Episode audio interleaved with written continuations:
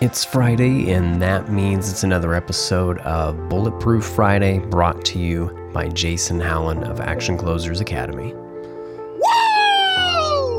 Welcome to yet another episode of Bulletproof Friday.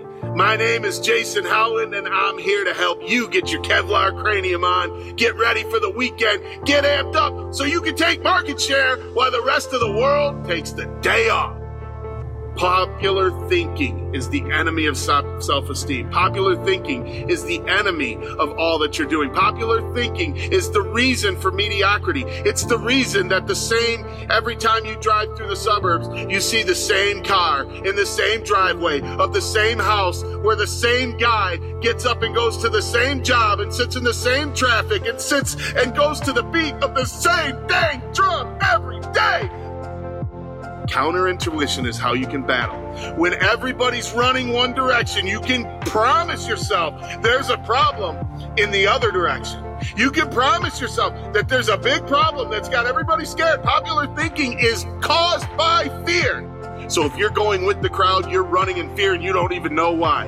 But if you turn around and you go against the grain, counterintuition, counterintuition, you go against the grain, and you run uphill, and you find that problem, and you tackle that giant, and you take him down, and you win the battle, guess what happens? You rise above the average. You rise above the norm. You become the thing that you want to become because you went against the grain, because you found counterintuition. Root word, counterintuitive. What everybody else thinks, what everybody else is doing, you've got to think against that. And that skill can be developed. Here's what you need to do. When you have a problem, when you feel stressed out, figure out why, and then find the problem and solve it. That's going to change your life. When you are angry, know why you're angry and solve the problem. What I want you to do this weekend is next time you have a problem, don't avoid it. Next time you have something going on, don't make an excuse. Next time you get angry, why are you angry? Don't just be angry. It's cool to be angry. Get angry, get mad, scream at something, but figure out why you're screaming, and then go in that direction.